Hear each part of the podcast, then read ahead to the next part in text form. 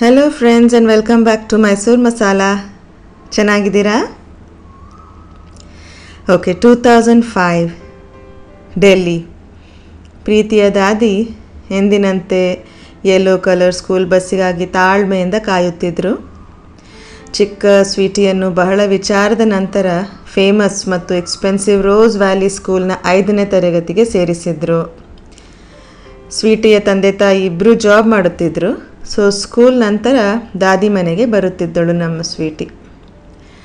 ಪ್ರತಿ ಮಧ್ಯಾಹ್ನ ಕುಟುಂಬ ವಿಹಾರ್ ಅಪಾರ್ಟ್ಮೆಂಟ್ಸ್ಗೆ ಬಿಡಲಾಗುವ ಲಾಸ್ಟ್ ಮಗು ಇದ್ದಳು ಸ್ವೀಟಿ.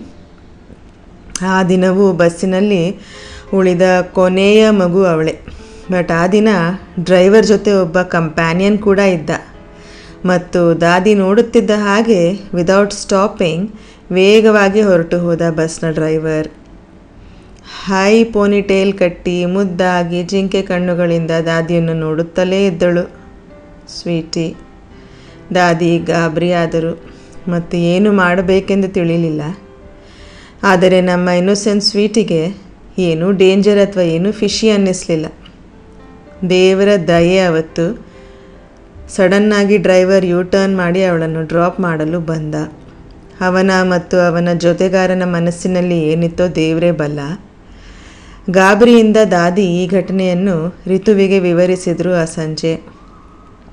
ಡೆಲ್ಲಿಗೆ ಹೊಸಬಳು, ಮೆಗಾ ಸಿಟಿಯ ಅಪಾಯಗಳನ್ನು ತಿಳಿಯದವಳು ರಿತು. ಡ್ರೈವರ್ ಬಹುಶಃ ತನ್ನ ಮಗಳನ್ನು ಡ್ರಾಪ್ ಮಾಡಲು ಮರೆತಿದ್ದಾನೆ ಎಂದು ಭಾವಿಸಿ absent ಮೈಂಡೆಡ್ಲಿ ತಲೆಯಲ್ಲಾಡಿಸಿದ್ಲು. But this is not done Ritu, ನಾವು ಪ್ರಿನ್ಸಿಪಲನ್ನು ನೋಡಲೇಬೇಕು. ದಾದಿ ಹಠ ಹಿಡಿದರು. ರಿತು ಶಾಲೆಗೆ ಇಮೇಲ್ ಮಾಡಿದಳು ಆ ಘಟನೆಯ ಬಗ್ಗೆ. ಸ್ಕೂಲಿಂದ ರಿಪ್ಲೈ ಬಂತು. ಸ್ಕೂಲ್ ಪ್ರಿನ್ಸಿಪಲ್ ಮೀಟ್ ಮಾಡೋದಕ್ಕೆ ಒಪ್ಪಿದರು. ನೆಕ್ಸ್ಟ್ ಡೇ ದಾದಿ ಮತ್ತು ರಿತು ಸ್ಕೂಲ್ಗೆ ಹೋದರು.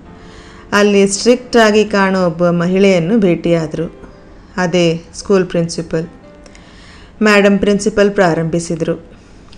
ಓ, ನೀವಾ? ಸ್ವೀಟಿ ಮನೆಯವರು. ಏನು ವಿಷಯ? ಓ ಹೌದು, ಬಸ್ ಇನ್ಸಿಡೆಂಟ್ ನೀವು ಇಮೇಲ್ ಮೂಲಕ ಬರೆದಿದ್ದೀರಿ.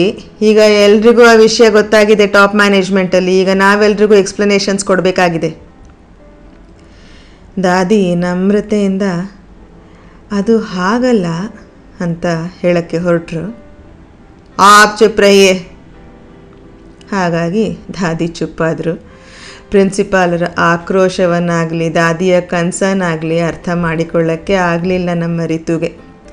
After all she was a simple girl from Mysuru madam principal final ಆಗಿ ಕೋಪದಿಂದ ಹೇಳಿದರು. Seems like you are accusing the driver of not stopping the bus deliberately driver ಬೇಕು ಬೇಕು ಅಂತ ಬಸ್ ನಿಲ್ಲಿಸದೆ ಹೋದ ಅಂತ ಹೇಳೋಕ್ಕೆ ಪ್ರಯತ್ನ ಪಡ್ತಾ ಇದ್ದೀರಾ? ಎಷ್ಟು ರಿಡ್ಡಿಕ್ಯುಲಸ್ ರೀ ಇದು. ದಾದಿ ಮತ್ತು ರಿತು ಸ್ಕೂಲಿಂದ ಹೊರಗೆ ಬಂದರು.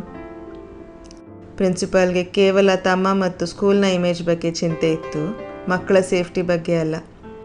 ಕೆಲ ವರ್ಷಗಳ ನಂತರ ನಿರ್ಭಯ ಒಂಟಿಯಾಗಿಲ್ಲದಿದ್ದರೂ ಮೂವಿಂಗ್ ಬಸ್ನಲ್ಲಿ ಡ್ರೈವರ್ನ ವಶಕ್ಕೆ ಸಿಕ್ಕಿ ನಾಶಳಾದಳು ಎಂದು ರಿತು ಗಾಬರಿಯಿಂದ ಓದುತ್ತಾ ಇದ್ಲು. ಆ ದಿನ ಪುಟ್ಟ ಸ್ವೀಟಿಯನ್ನು ದೇವರೇ ಕಾಪಾಡಿದ್ನೇನು.